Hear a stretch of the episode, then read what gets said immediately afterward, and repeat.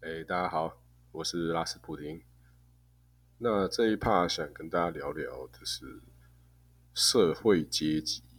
哦，那社会阶级，我想，呃，最早的概念啊，其实如果念历史课本，大家应该大部分都念过了哈、哦。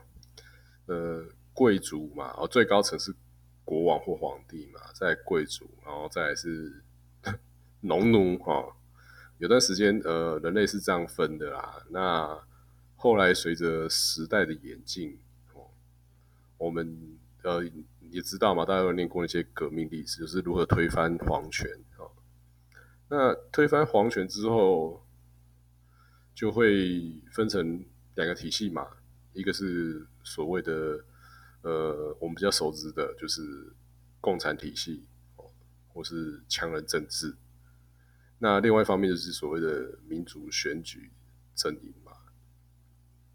那我今天不想探讨的是，比如说讲呃民主的好坏，或是共产的好坏。我今天先讲是，哎，活在二零二零年的当下，还有没有阶级这种事情？好吧，那。我想大家肯定还会一定会说有啦，但怎么可能会没有阶级呢？是不是？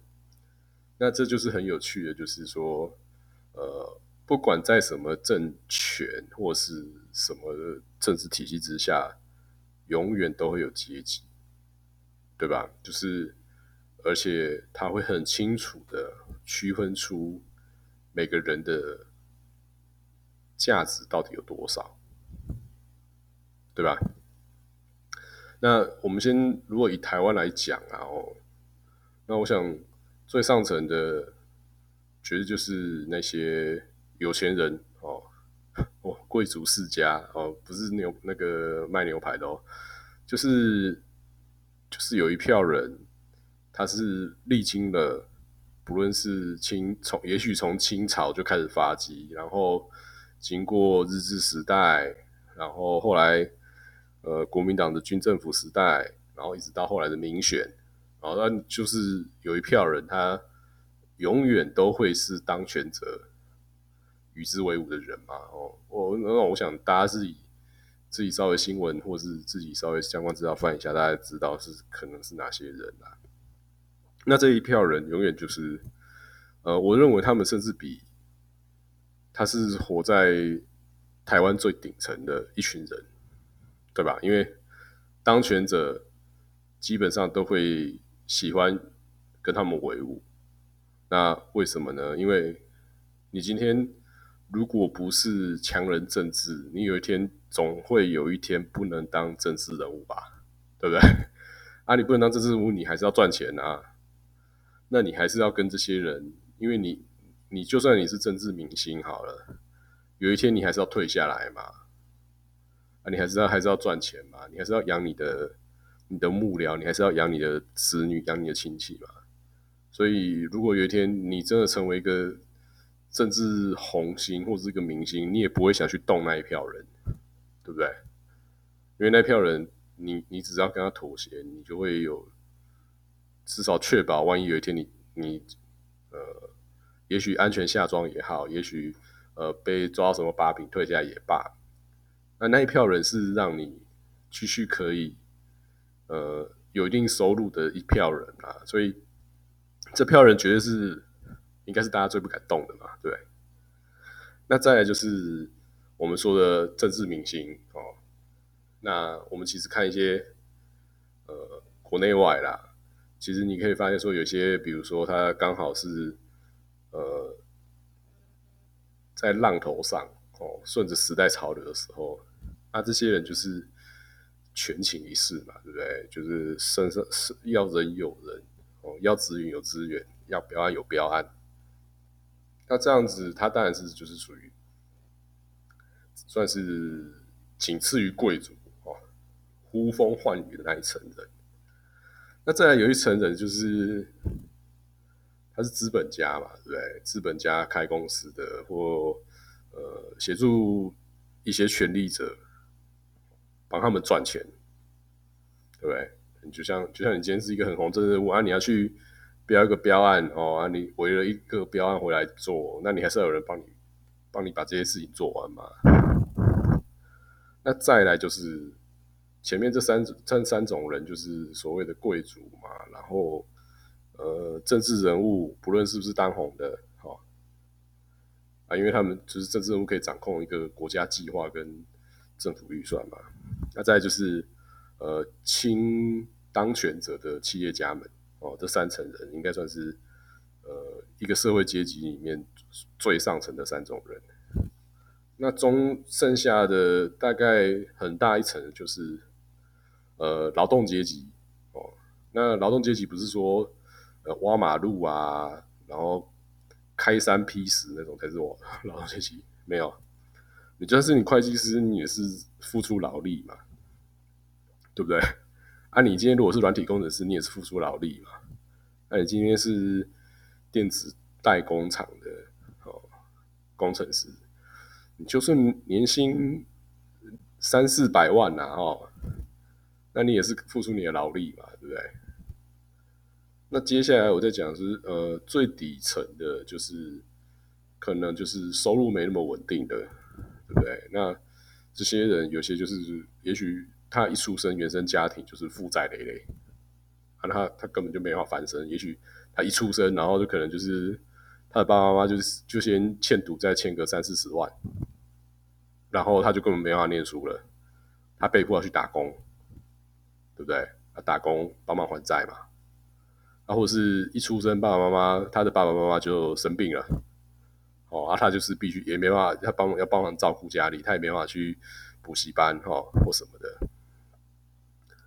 那这样的人，他就是呃，从学学识的累积就是最弱势的，然后资源的累积也是最慢的，因为他一赚钱就是被拿走嘛，不论是被债主拿走，是或是拿去医院买药哦，就就是救自己的亲戚或是自己的家人。那这样的阶级就会呈现出一个，为什么我们要讲阶级？就是。你想要往上跨上去的时候呢，你就是很费力，对不对？啊，我们先从现在从由下往上讲啊、哦。那最底层我就讲的就是他出生的原生家庭，可能就是本身他的父母就是有一些债务或是呃健康上的问的问题，导致他不能很专心的累积他的知识，然后他被迫要把时间挪去赚钱，哦。用最初级的劳力去赚钱，然后那样的钱也是最少的嘛，对不对？但是他一赚到又马上被拿光，对不对？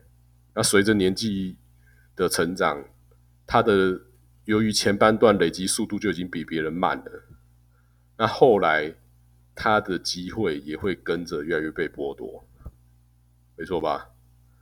就是你可以选择的空间就越来越少。那我就是说，所谓的最难翻身的一层人。好，那我们再再往上讲一层，就是啊，你今天如果你是个很成功的会计师，或是某知名电子厂的轮班工程师，好了，啊，你不吃不喝啦，哈、哦，不吃不喝哦，哦啊，也许好啦，不要讲那么就啊，你就说回家吃哦，你下班回家吃你爸妈的，或是吃你你岳父岳母哦。帮你留的晚餐，你都不花钱啊！你就住自己爸妈家，或是住你岳父岳母家哦。年薪全部实存哦，全部存起来啊！手机费那种几百块我们就不要讲了。那你一年也是差不多存那个三百万嘛，对不对？啊，但是可能我再讲一层呢，就是亲政治人物的企业家，他可能做个标案，随便就是六七千万。入手嘛，对不对？几亿元的的工程标啊，做下来就是几千万的入手，对不对？啊，你可能你可能还要不吃不喝十年或者二十年，所以你你怎么样，你都无法用一个正常手段，然后跳到那一层嘛，对不对？就像我刚刚讲的，最底层的那些人，因为他的累积财富跟知识哦，或是他的能力的累积速度就慢了，所以导致他根本就不可能追上他们再怎么努力怎么工作，也很难透过一个正常手段哦赚得赢一个呃电子厂的轮班工程师或是一个会计师，对不对？不可能啊！那会计师或是你是一个轮班工程师，你也不可能哦透过正常的手段啊！你就算玩股票，你也玩不赢那些人啊，玩不赢那些亲政治人物的那些企业家啦。你你你你玩一次，你觉得你赚个几几万块就已经很赚了，人家那种，对不对？大家知道的嘛。那再往上一层嘛，啊，那些政治红星、政治人物，他在想办法怎么捞，怎么捞。呃，不好意思哦，那也是他一辈子哦，他一辈子的实力，对不对？你你你就是尬不过那些贵族啊，人家贵族是好几代、好几代累积下来的财富跟人脉。哦，跟势力，你你你你怎么你怎么样跨过那个鸿沟，对不对？这就是现在台湾的情形啊，不是吗？其实呃，我们必须很哀伤的说啦，你呃，你一出生呢，其实你的剧本可能高达八成已经是固定的，对不对？那、啊、剩下两成可能是，呃，因为你的男朋友或你的女朋友或是你的老公或是你老婆会造成那个 百分之二十 的变因啊、哦、对不对啊，因为你也不可能随随便便就可能就可以娶到那个另外一个阶级的人嘛，对不对？然后就让你跨过去，这种事情是不太存在的啦、哦、那现在这样子的问题，社会的问题是，如果底层的人越来越多啊，他又跨不过去，啊，那会发生什么事情？对不对？就是他，他不能靠一般的正常体系，然后透过累积知识，然后逐渐增加收入，然后逐渐消除这个阶级差异嘛，对不对？因为你只要有阶级，就会代表说你是不同的人，不同的人，你就很好认。很好认，你就容易会有冲突，因为那是不可避免的，对吧？那这就是为什么、哦、我常常会说，其实我们应该要时时刻刻的去观察一下，呃，我们的现在的社会到底是什么样的状态，对不对？那发传单的人是有变多，那打工的人是不是有变多？那做临时工的年龄是不是越来越往上跑？那如果大家没有去仔细观察一下社会的动向，然后一直认为嗯这一切都是稳固的话，那其实是非常危险的。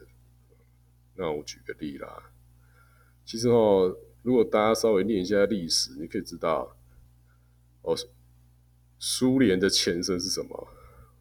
哦、俄罗斯嘛，罗、哦、罗曼诺夫王朝嘛，对不对？那它就是一个很明显的例子嘛。